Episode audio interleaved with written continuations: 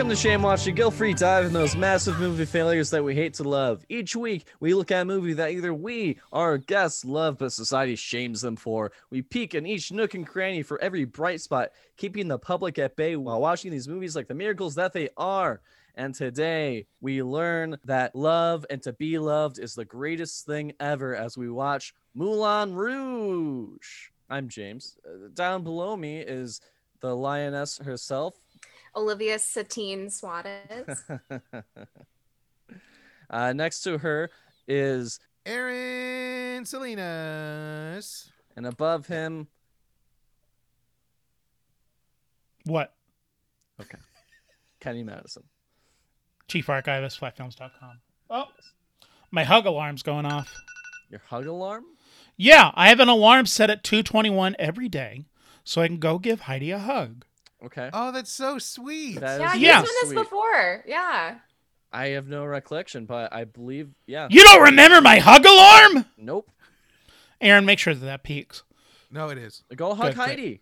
I can't. She's not Go here. hug Heidi. We, we'll I put this on pause. No, she's not here. I can't. Why is it? Where is she? She's taking pictures. Thirst What? straps? No, unless uh, the baby wants to get laid. What? Wait, what? Are we taking talking baby about- pictures.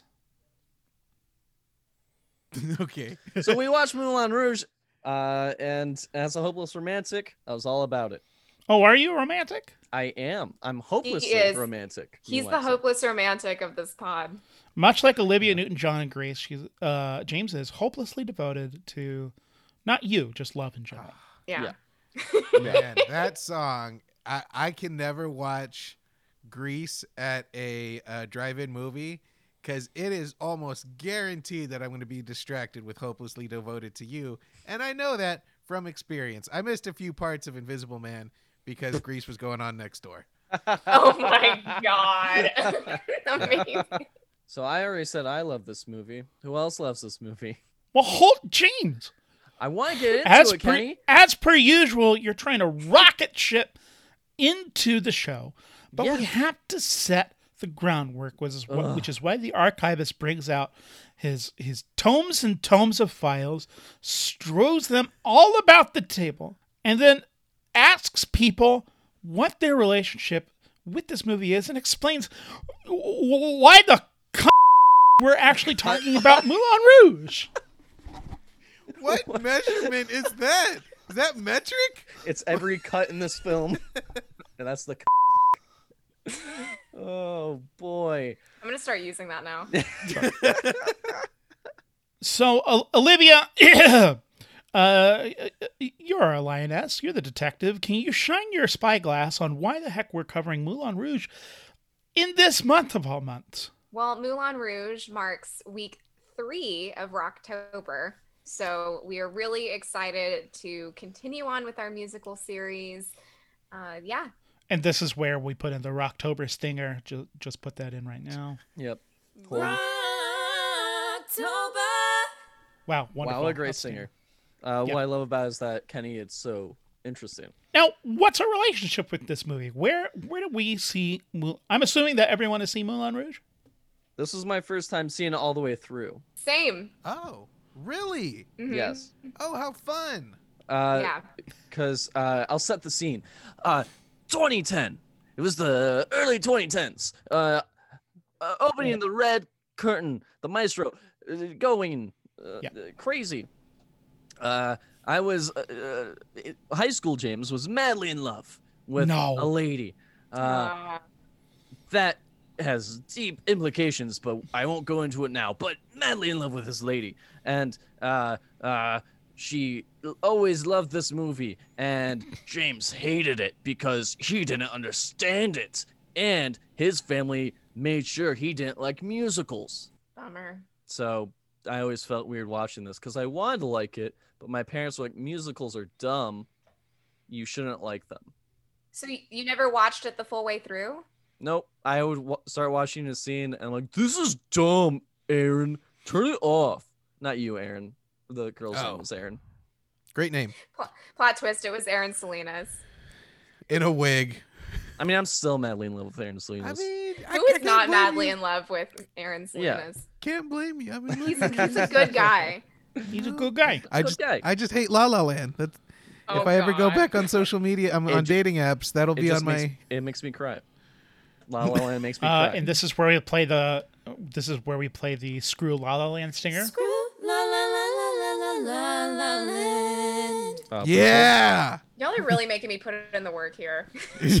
yeah. So Moulin Rouge. Uh, Ja- James saw this in a tempestuous relationship with his uh, high school beau. Yeah, it was a real weird time for uh, James' fight. Uh, without going into it too deep, uh, hey, don't spoil it for save it for Baywatch. I can Oh, give a little taste. Okay, I can okay, give a little taste, And you might fine. not even be able to do Baywatch soon Oh, hold Um, on. Hold on. because you'll be in a relationship. No, no. I don't know, Olivia. He did I'm ask. He, now. he did ask about a breakfast taco. Yeah, so- okay, if you want to know the context about that, you gotta you gotta sign up for the five dollar tier on Patreon. That's where we have the pre-show bits. Little This teasers, all makes sense. teasers. Also, as a teaser for Baywatch, I think we should probably put in the Baywatch stinger right here. Yeah. Jesus. Baywatch. This whole- There wow, go. so interesting. I'm so excited to start with that show with you, Olivia. Sorry. I'm Uh, putting this in, by the way. Stingers Oh or not, I'm putting this in. Okay. As Yeah, you should. You're, you're seriously making me put the work in. Well, You don't have you- to do stingers. Just let them say it. Just No, let's put in stingers, or let's do let's do it. Let's let's do this. We're we're a morning zoo show now. Okay, yeah. So James, I hope you're recording this because now we have some more merch ideas. So like anytime Kenny's like, insert stinger here or Yeah. whatnot. there you insert stinger. I'll, I'll add that to the list. Uh, speaking of adding to the list, Olivia, what was your first experience with Moulin Rouge? So we can go down the list of first times. Yeah, so uh, I like James. This was the first time I'd actually seen it from beginning to end. I was very familiar with Lady Marmalade, the cover that was done by Christina and Pink and Lil Kim and Mya. That song fucking slaps. Uh, so I've I've you know was aware of the soundtrack, uh, the Roxanne number, and everything, but I had never. I'd only seen scenes like just either on YouTube or clips just growing up. I when it came out in 2001, I believe, uh, Yeah. I was still pretty young, so the whole like sexual energy and stuff was probably not appropriate for an eight nine year old. Uh, Sure. That may that may surprise you because I am the lioness of this pod. But yeah, this Cool. was Put the in first. the lioness stinger right here. Oh, go on hold. Hold.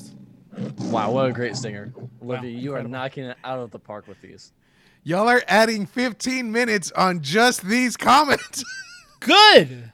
Great. Wonderful. That's part of our brand. We like to do bits and stingers. We like to have fun. stingy We like bits. to have fun. We like to have goofs and gaffs. Or goose and gaffs. Bits and baths. Anyways, sorry to interrupt things with a bit. Olivia, continue. No, no, you're good. Um, that's pretty much it. And so I, I had a wonderful experience watching this movie the whole way through. I saw this movie for the first time in high school, probably on cable. I want to say that the first time I saw it might have been on the IFC channel. Oh, nice. I could definitely be getting that wrong, but the first time I remember watching this movie was definitely on a TV. Um, I, th- I think in the living room of my home. Uh, and I remember just being completely transfixed by it because it is such a, uh, at least for a high school Kenny who was so angst ridden and filled with emotion, this movie is. th- This movie is emotion dialed up to 11. So, for someone that is l- just yearning for emotional expression and to be understood, to see this movie that is so hypercharged and feels so much like a high school like a like a high school sense of humor and a high school sense of storytelling. Oh boy. Uh, it, it was marvelous. I, I, I watched it in high school and i remember watching it again on a band trip. I was actually asleep and then i woke up and moulin rouge was on the tv and i was so excited that it was there and since then i might have seen it one or two times but i honestly don't really remember having seen it until uh, last night whenever i watched it again and was just oh boy I, I love me some Luhrmann. I love me some Luhrmann. Now, granted, the only other Luhrmann that I've ever seen is The Great Gatsby. Go back to our Great Gatsby episode. That's that episode is the hotness. So I kind of have a, a, a strange m- memory of, of this film, um, only because I remember the name a lot. Because my parents actually used to do a uh, Oscar party every year. Ooh. Um, yeah, it was a lot of fun. You know, friends would come over, they'd have ballots, um, and you know, being the son of a florist and a baker slash nurse, my parents were a little bohemian. A lot of stuff just everywhere. Anyway, um, but uh, I remember this year after, if I'm not mistaken, we did not have an Oscar party because this was the Oscars that followed September 11th. Oh, And yeah. so my parents were like, no, this is not a thing we should do. We shouldn't be celebrating or gathering or having, you know, fun. You know, it's just a different time. And I remember that this was the first Oscars where it was kind of chill. It was just me and my family. And there was a lot of Moulin Rouge on the ballot. There was a lot of, a whole lot of Moulin Rouge. I think they got nominated like eight or 10 times. They only took like 10 awards though, or two awards, excuse me. Um, but they got nominated a lot. I was like, wow, this movie's probably great. And my parents wouldn't allow me to watch it because, you know, um, it's but sexy. it's a sexy movie. I also watched, I've watched this movie beginning to end in high school because I was actually casted as a ringleader in a circus, in a play about a circus. Ooh. Um, and he was kind of like a dark, mean, cruel ringleader towards the you know the circus folk. So my teacher had me watch a few films, and and Moulin Rouge was one of them. And El Tango de Roxanne is arguably one of the best numbers in a musical movie. It is just, Yeah. and when he starts off with the Roxanne, I'm like, Uh-huh, oh uh-huh. god, and then it just like, it just feels like love you shouldn't be having. Like the entire movie, you're just like the entire number. You're like, this, this is passionate love that you know you're never going to have again because this person is toxic, but you Yeah. can't help but be I that. enthralled with this. Like, it is just. It is such a hot number, such a hot number, and the overall the, the the musical is great. It's a fun musical. There's characters that are fun and I care about, and it's an interesting story. Who'd have thought that that's what you need, you know? Um, but I think it is so much fun, and and we got Johnny Legs in it. I love me some Johnny Legs. Hold on, we'll we'll do an Aaron's Boy segment later because I have because a, there's a lot of I have a boys in sneaky suspicion there were a lot of Aaron's Boys. Well, there's a There lot are. of oh, Aaron boys I in feel film. yeah. There I think are. it, should there be an Aaron's boy stinger? oh, Oh, you yeah, know it, most girl. definitely.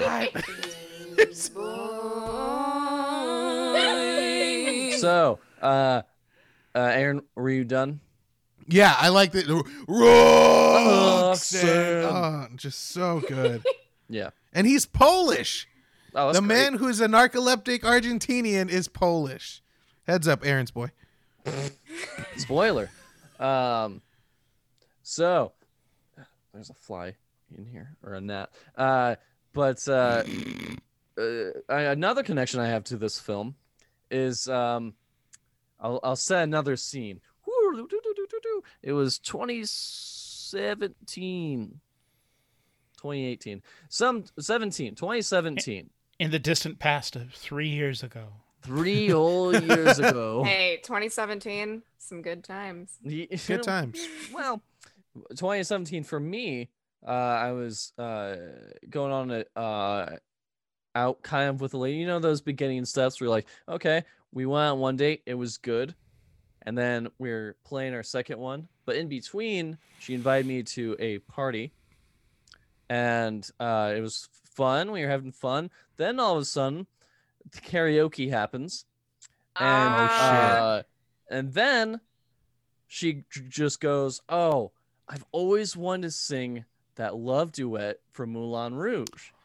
And then my friend goes, "Oh yeah, me too." And they proceed to sing the love duet for Moulin Rouge in front of me. and then the next week she doesn't want to date me anymore. Did they go out? I don't know, but I'm pretty sure. So you I'm were sorry, the duke. bud. You were the I duke. was the Duke. Oh, oh, man. buddy, I'm and like sorry. you could see, I I was just like watching, like, oh, this is bad news. Also, the second time, one of my friends sang a song that then the the woman realized, like, I don't want to be with James anymore. First time Oh happened in my high school. Maybe that's why uh, you, or- ugh, man, that and then in the burlesque episode when you were talking about not wanting to do karaoke with me, maybe you just Yeah. don't like karaoke. it's just I a bad know. taste. I It's love just a bad taste in your mouth. The reason I don't do karaoke is because my best friend in the world, Patrick Scholl, uh, who I've been best friends with for 21 years, he's a musical theater person, and he's trying to be a Broadway star.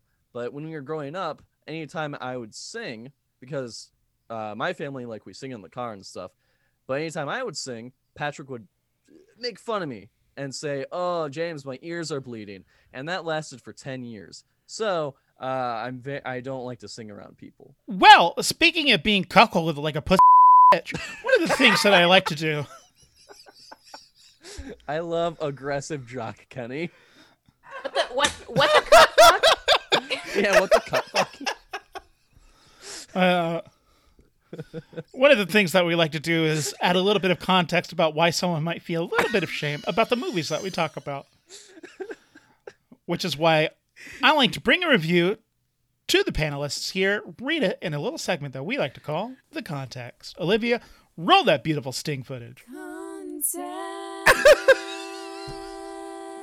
Uh,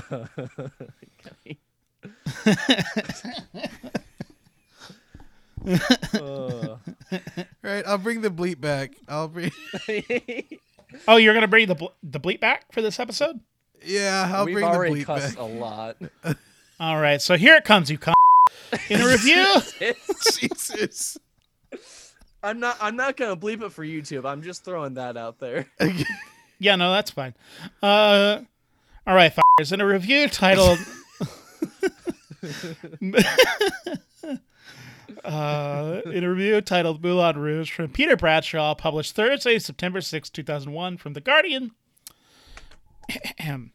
Baz Luhrmann's musical Moulin Rouge is a gorgeously, intricately conceived film, but stately and monolithic, like a chandelier or a gigantic and very expensive Fabergé egg.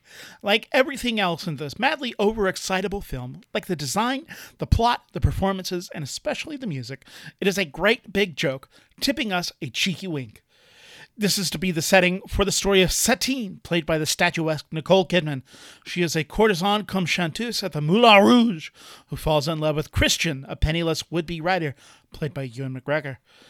Nicole Kidman herself cuts an intriguing and patrician figure, as tall and delicate as a baby giraffe, but only hints at the interesting performance that she might have been able to give in a movie with real people set in a real Moulin Rouge.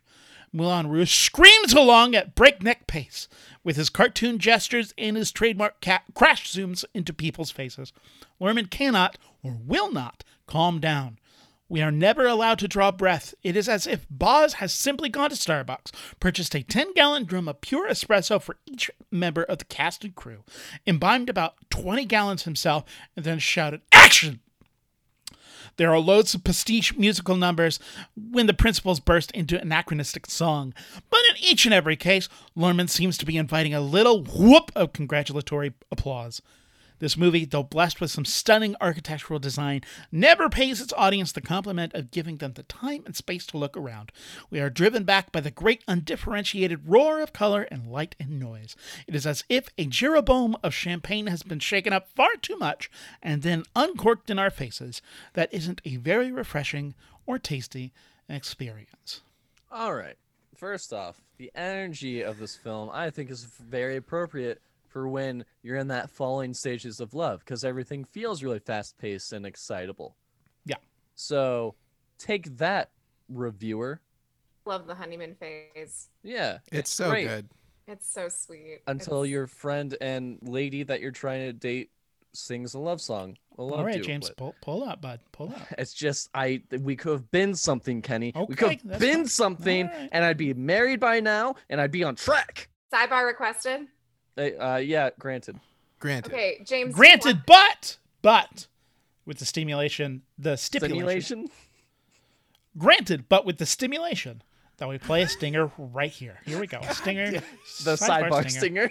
Sidebar, sidebar, sidebar.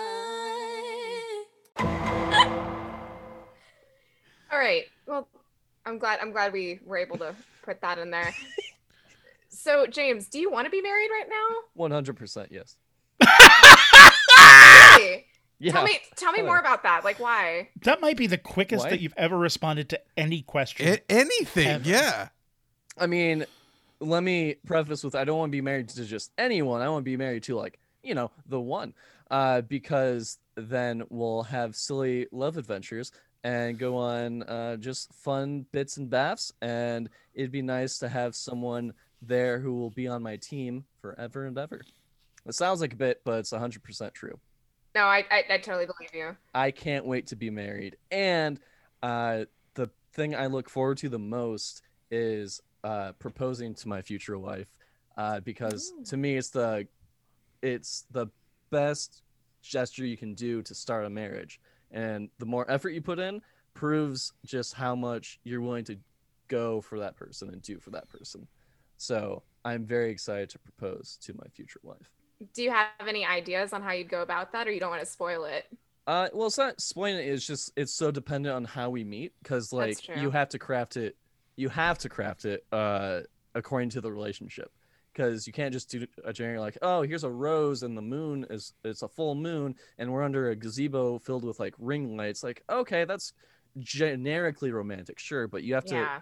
do callbacks to the relationship you have to make every moment special to show that you listened and you cared throughout the entirety of the relationship No, that's important. Listening is important. All right. Thanks for answering that question. Sidebar closed. Nope, I will never not answer a hopeless romantic question. Cool, that's fine. You don't have to ask any of the other panelists if they have proposal plans. That's fine. Dude, do I need to reopen this Nope, sidebar? sidebar's already closed. I'm like, damn it! oh, oh wait, I'm gonna like Fine. I'm gonna try to pry the, the sidebar open again Yeah. by saying, do not propose to me via flash mob. Don't do it. It's not one, it's not safe right now during COVID, and two, I will dump your ass on the spot. Also, three, don't do it at a sports game unless the San Antonio Spurs won another NBA championship and confetti is falling. What if they don't propose to you by flash mob, but a mob of flashes? So it's just a whole bunch of people dressed like the Flash with I a whole gotta- bunch of rings. I gotta reopen the sidebar.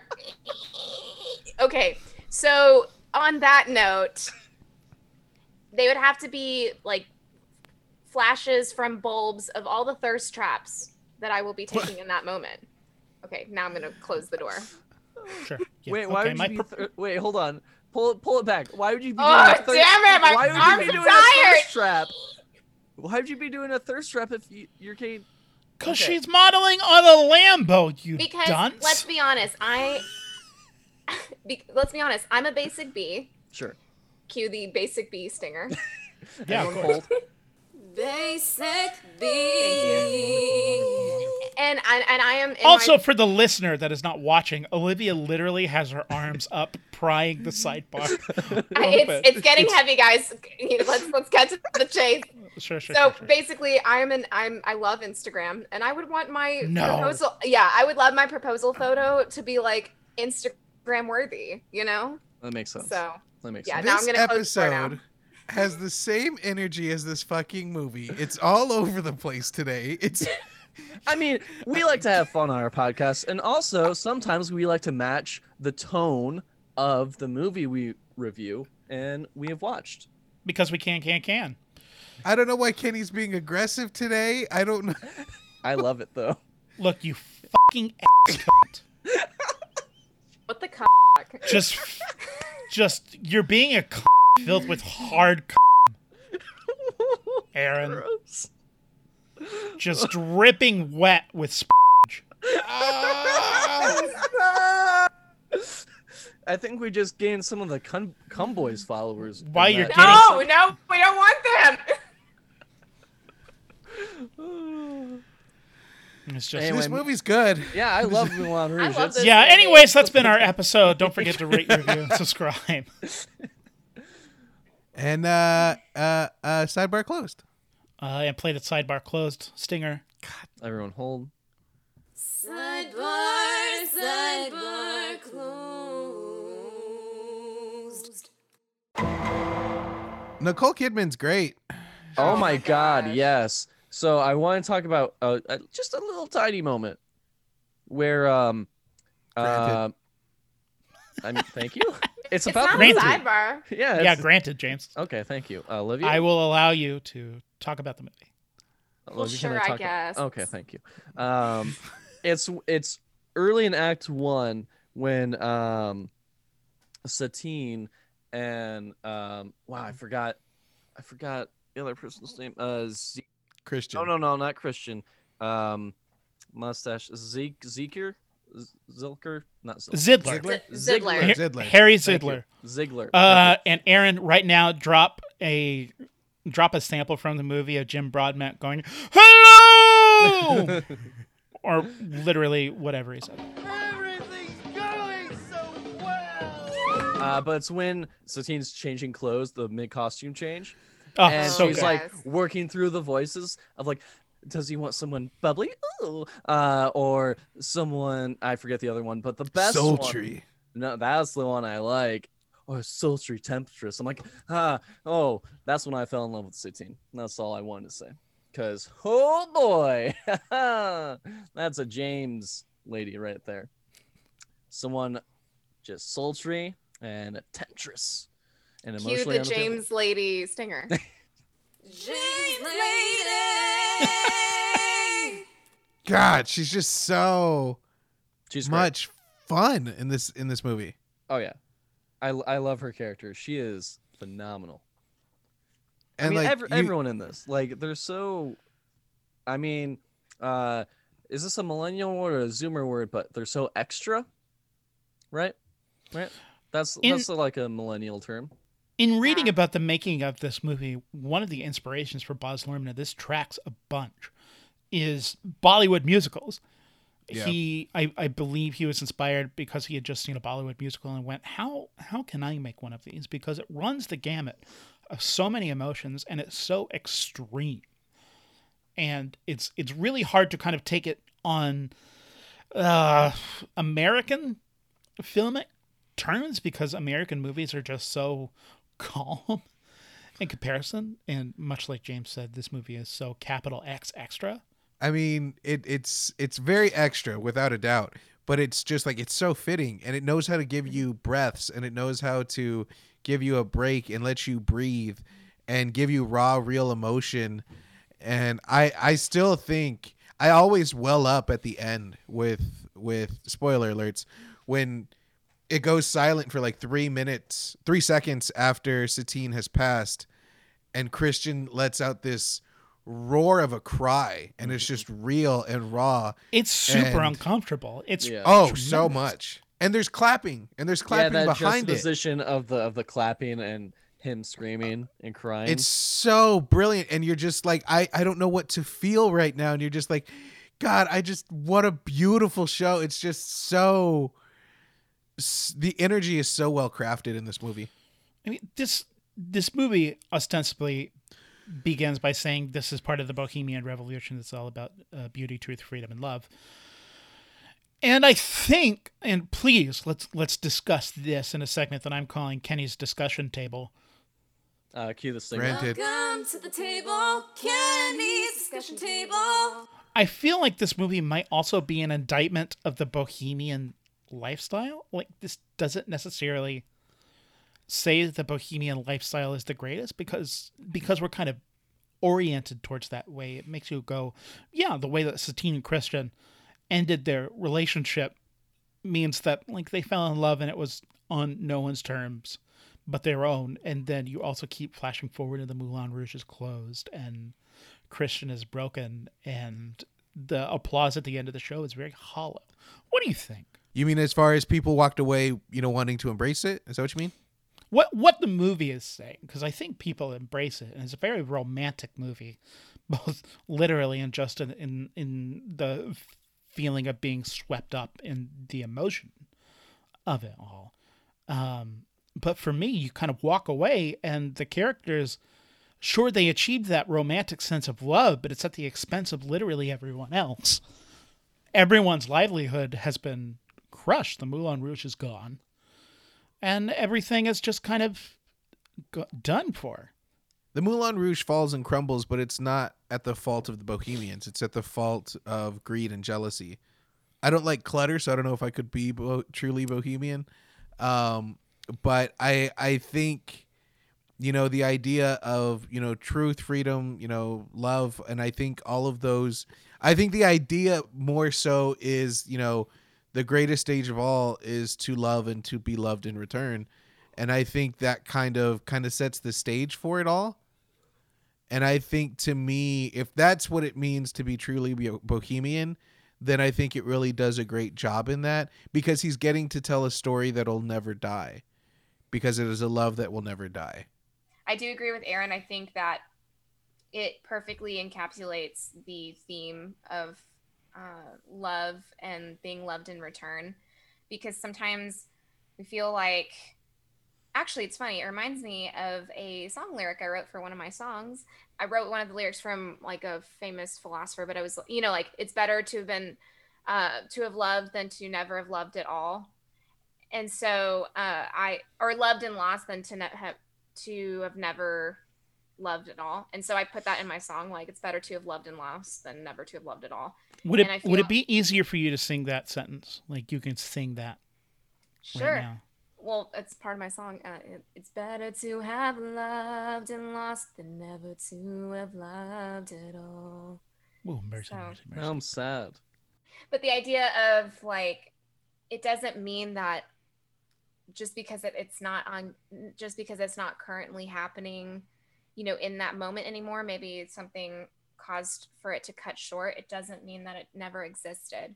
It doesn't mean that it's not powerful. It doesn't mean that, you know, it shouldn't be acknowledged. And I think that that's what this film really does well. It really carries that message. Per- perhaps it's just my fatalistic interpretation of all things, because that's just how I work. I just go right, but what about the ending?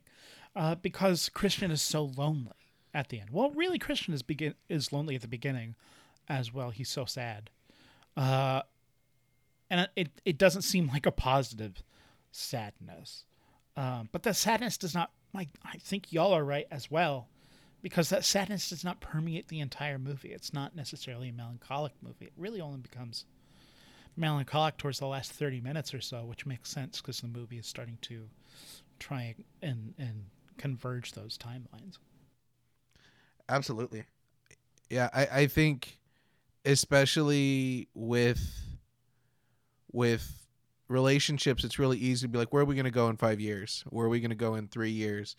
And it sounds morbid, but I, I can't guarantee that. I, I can't guarantee really tomorrow. You know, I might, you know, who knows? That that's the beautiful blessing and and tragedy of life that it's not guaranteed. I mean, I th- I, Um, th- I think that's healthy. I think. Yeah. I'm I'm still learning all of this stuff about relationships, but at the same time, you you I, it's the responsible thing to do to factor in that people change, mm-hmm. and that you cannot. It, it, it, it, it might be irresponsible to go. I'm going to be there for you forever because you don't know the kind of person that you're going to be in ten years, necessarily. Do I? I, I I'm I'm just thinking about this. I don't know if I necessarily even believe this, but just saying this out loud might be like the honest and truthful thing. And so you're just kind of not even promising, but promising that you can be there day to day to day for you until you're just not, and then respect the other person for the p- kind of person that they are. Instead of the person they used to be. It's kind of like the before trilogy. All oh, right. Oh, All right. oh, check out that check out that episode on Patreon. It's really good.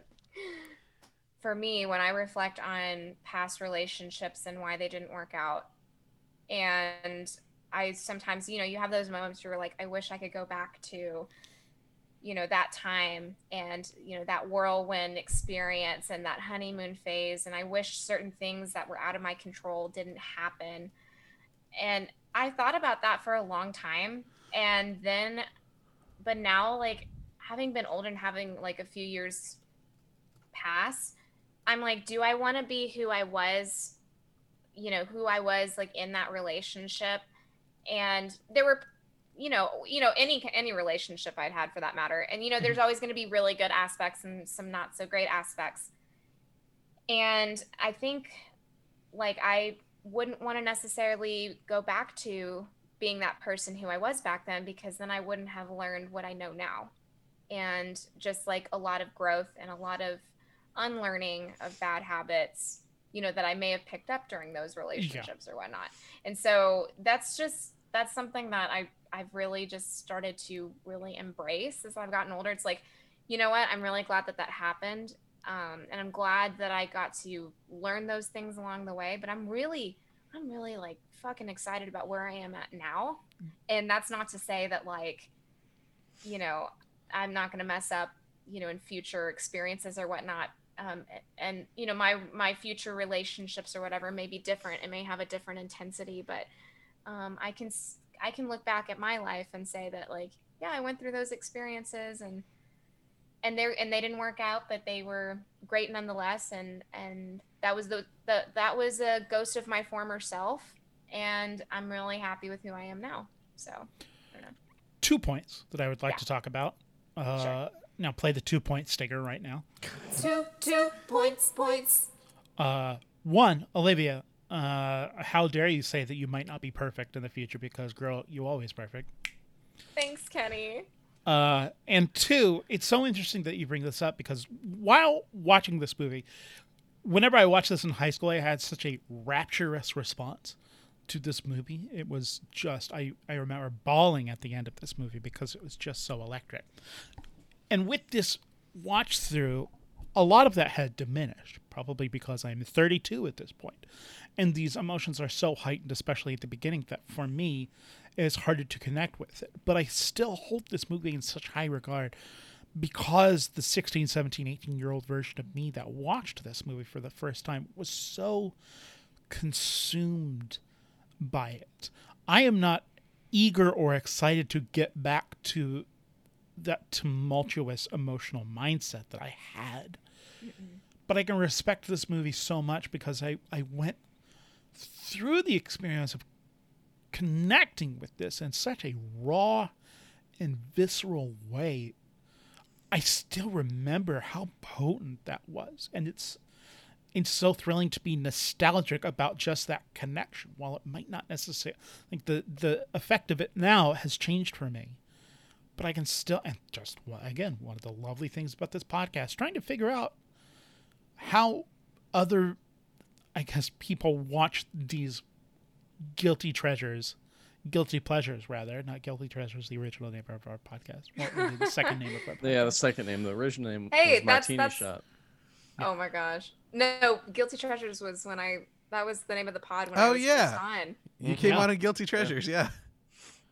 I need that diamond bustier, um, that diamond corset that uh, Satine is wearing. Yeah, God, the costumes in this, it, just eh, costumes all the costumes. beautiful. Jesus. The wardrobe in this movie is fantastic. I The think- jewelry pieces, the ev- Mhm. everything. donate to the Patreon so your girl can rock those in her future thirst traps. At the Thank two you. hundred and fifty dollar level, we can get uh, Olivia Diamond Bustier. And it really kind of sucks that this film only got two awards after it got nominated for like eight or ten. And but it got the awards for costume and design, Good. I believe. Good, good.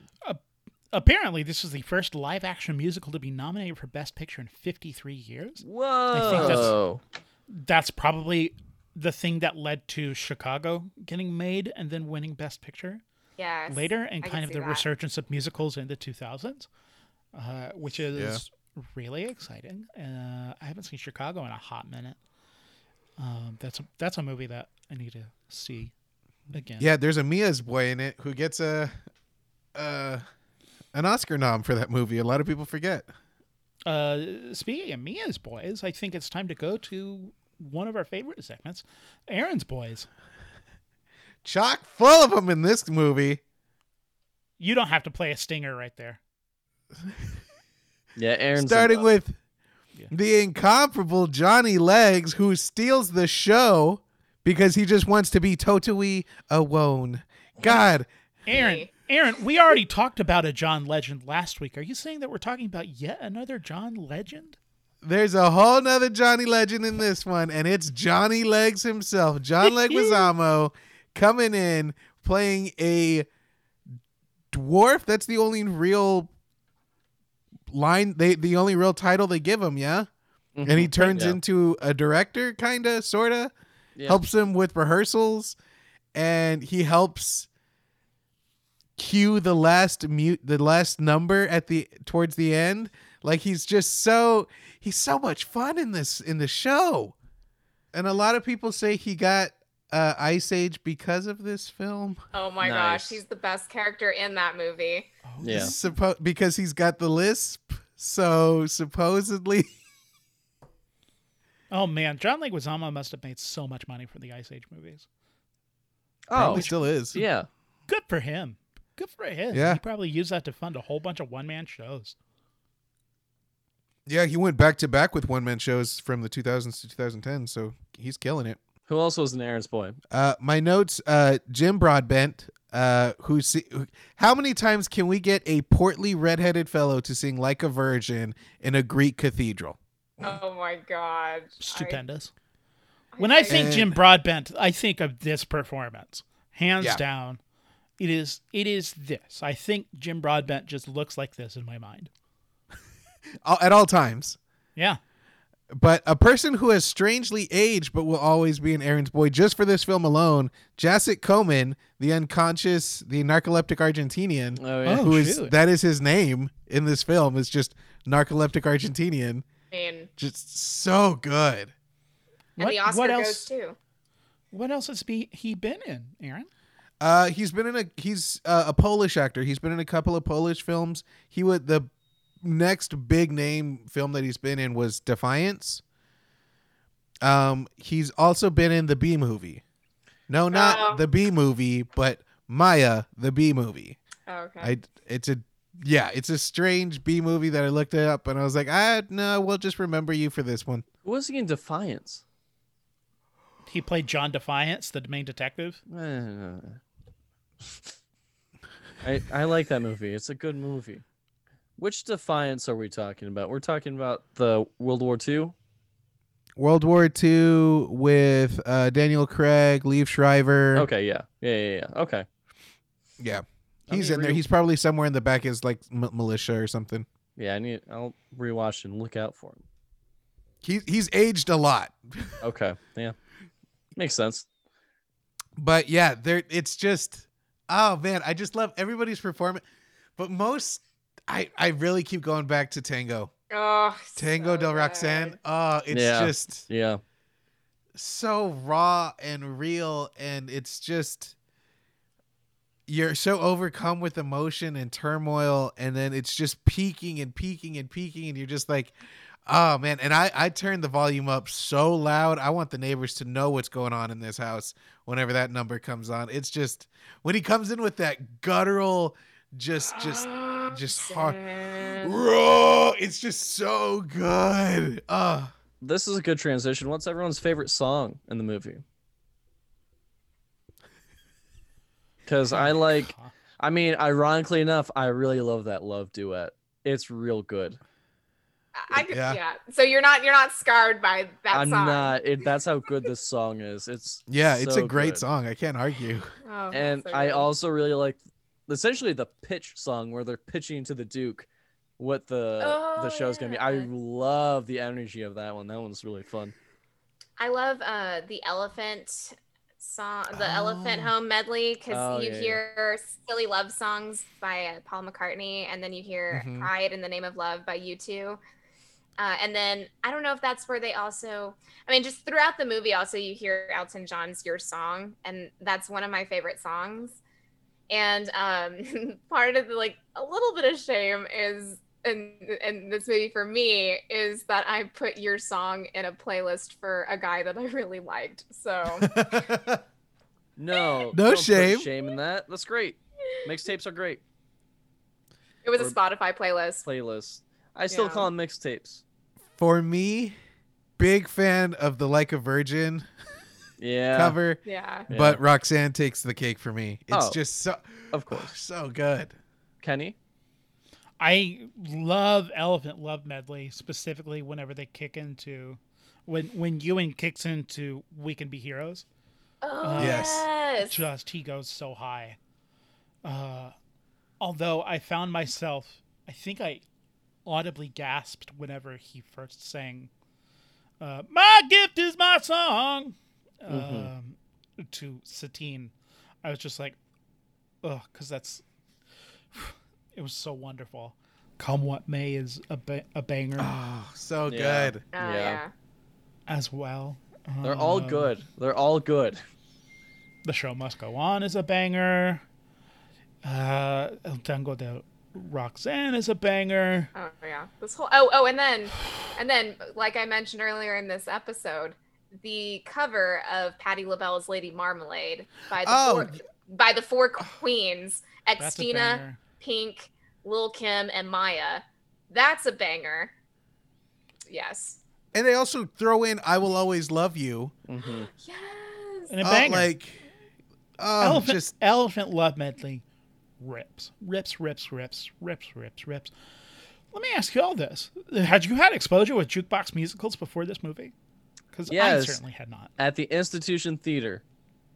not not really but i i know well no that's a lie uh if you've seen across the universe that's a musical that's written solely on beatles songs Hmm. it's got jim sturgess and um, evan rachel wood so would that would that be considered a jukebox Oh, most definitely. okay so Uh, that and then i think oh then if you if you count yesterday but yesterday's not really mm. a musical as it is like a music based comedy Right. that makes sense Uh, yeah. Across the Universe, not really a movie that I, I. I think that movie is fine, but the soundtrack from that movie rips. Yeah. Wowee, it does it rip. And I think there's some really powerful visuals in that movie. I actually had uh, a, the movie poster in my freshman college dorm because I loved that movie so Great much. Great poster. Great yeah, poster. the the one with the strawberry on it. You know, back in college when we would like get all of the all of the basic cliche posters from the poster sale to like hang oh, up in our dude, dorms. I love Yes. the poster sale.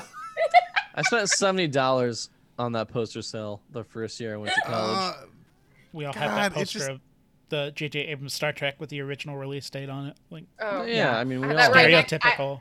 Had that right Cliche. next to Audrey Hepburn. Yeah. See, we all have it.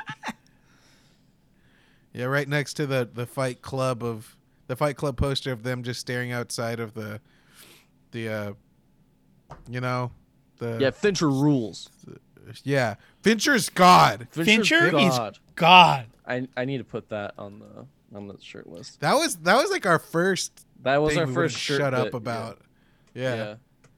Uh, speaking of Fight Club, uh, there are four things that you talk about with the rules of Fight Club. Rule number one, you don't talk about Fight Club. Yep. Rule number two, you do not talk about Fight Club. Mhm. Rule number three, someone yells stop, goes limp, taps out, the fight is over. And finally, rule number four is that everyone's fourth favorite game is the Rotten Tomatoes game. I Yeah. was wondering how you're gonna circle that back. I'll accept that bit. Yeah, I'll take it. It's the Rotten Tomatoes game. Boom, da boom, boom, splat. The Rotten Tomatoes game is based off of the website Rotten Tomatoes, a film review aggregator that takes all submitted film reviews, averages them out by a pass fail system that assigns a percentage on how many people might think a movie is either fresh or rotten. This is not a score that a film is X percent good, it is only a survey of how many people liked it. I'm going to be asking our panelists for two uh, numbers, one being the critical approval rating as well as the audience approval rating. They will be giving me guesses without going under. Starting with the critical score and starting with the titular Fight Club master himself, Mr. Fight. Uh, that is correct. Uh, I know everything there is about Fight Club. Yeah, well, again, we're not supposed to talk about it. Uh, out of 199 critical reviews, what do you think the approval rating is for Moulin Rouge, directed by Baz Luhrmann? I'm going high. I'm going high. I'm gonna say 74. 74%. I think most Uh, people like this, but I think some people were thrown off by its energy and rapid cuts. Well, let's see if that has not thrown off our other panelists for guessing.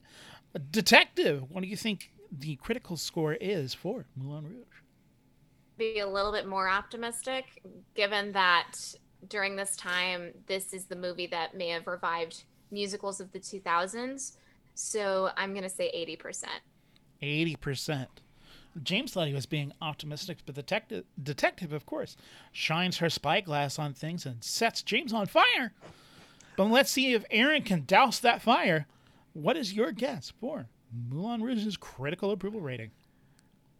I'm gonna I, I'm gonna go a little bit higher. I'm gonna say 84. I I think people really really I think the performances alone kind of detracted from the energy um, that may have been a foul taste for some people. Wow, uh, Aaron being even more optimistic, getting yet another spyglass out, and also putting it on James, setting him on double fire. Sorry, buddy. Let's uh, go ahead and put that double fire stinger there. God, this,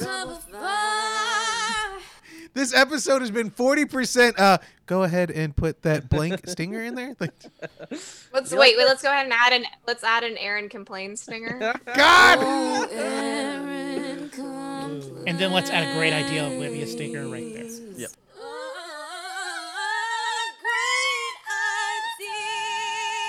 Well, looks like you two mother have not won it, while one other person has indeed won it. Olivia, you are closest without going under. The correct answer, your guess was 80%. The correct answer is 76%. Oh, Wow. it's under by Whoa. two. Oh man. What a bummer. I thought Much it was, like Goldilocks, Olivia is not too hot, not too cold, and just right on this movie. Ah, that's I what all the that's what all my suitors tell me too. Well, let's see if those suitors have suited you up. Look, here's just the audience thing. Uh, out of 505,228 audience ratings, starting with the detective herself, what do you think the audience approval rating is for Moulin Rouge? Well, as a good transition, just to help tweak that, I think in terms of how suitable this movie was to audiences, I would have to say maybe a little bit higher. I want to go with 86%. 86%. Now, Olivia, I don't know if you know this, but that's 6% higher than your original guess. Yes. All right, that's my commentary for that. Mr. Salinas, I feel like 84 suits this one the best.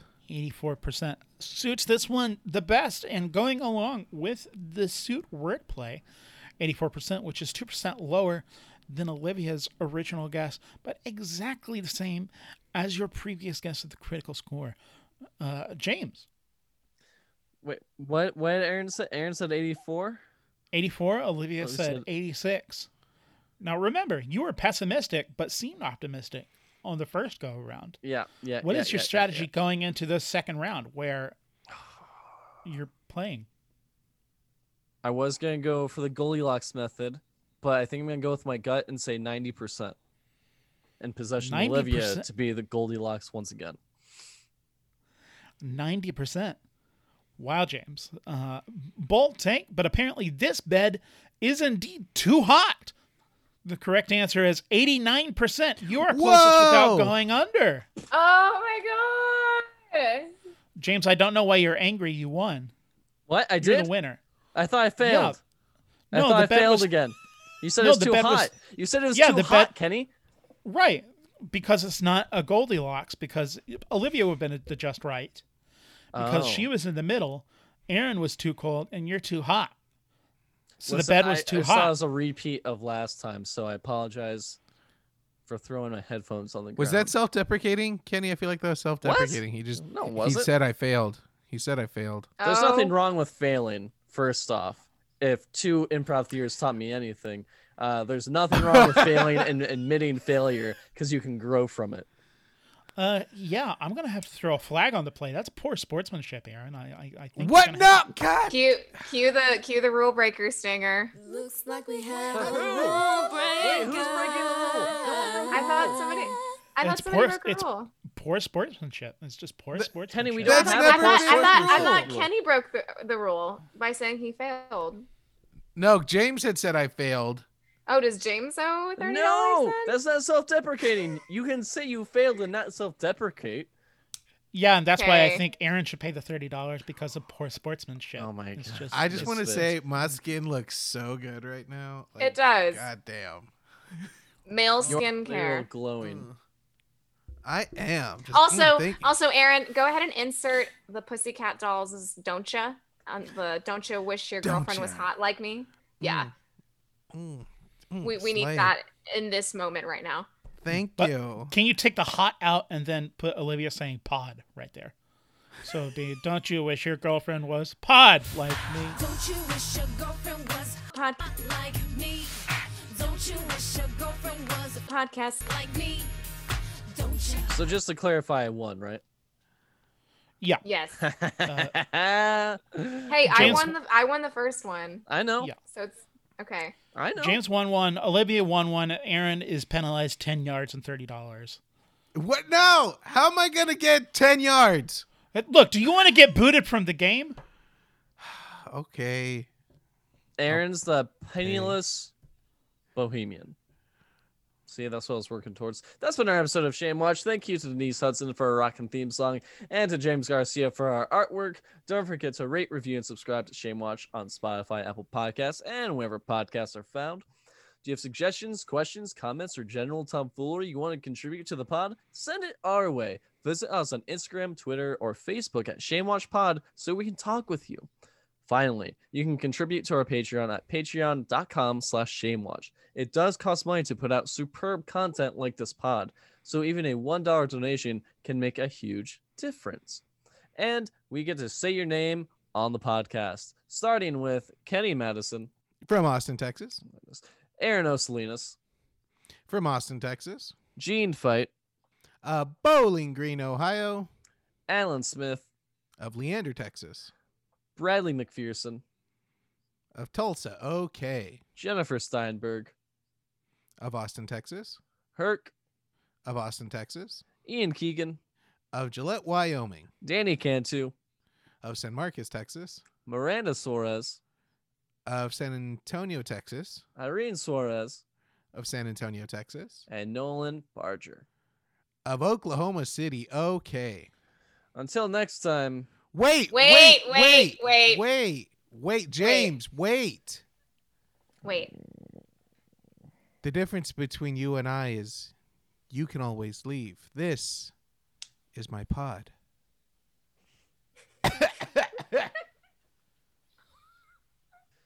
Olivia, what's yours? Because she's got TB. That's why I coughed. Oh, okay, I thought you were fake laughing. No. All right. Hey, podcast go, podcast soul, podcast flow, podcast hey, podcast go, podcast soul, podcast flow, podcast. Nice. Kenny, I didn't say anything. until next time, our watch us now.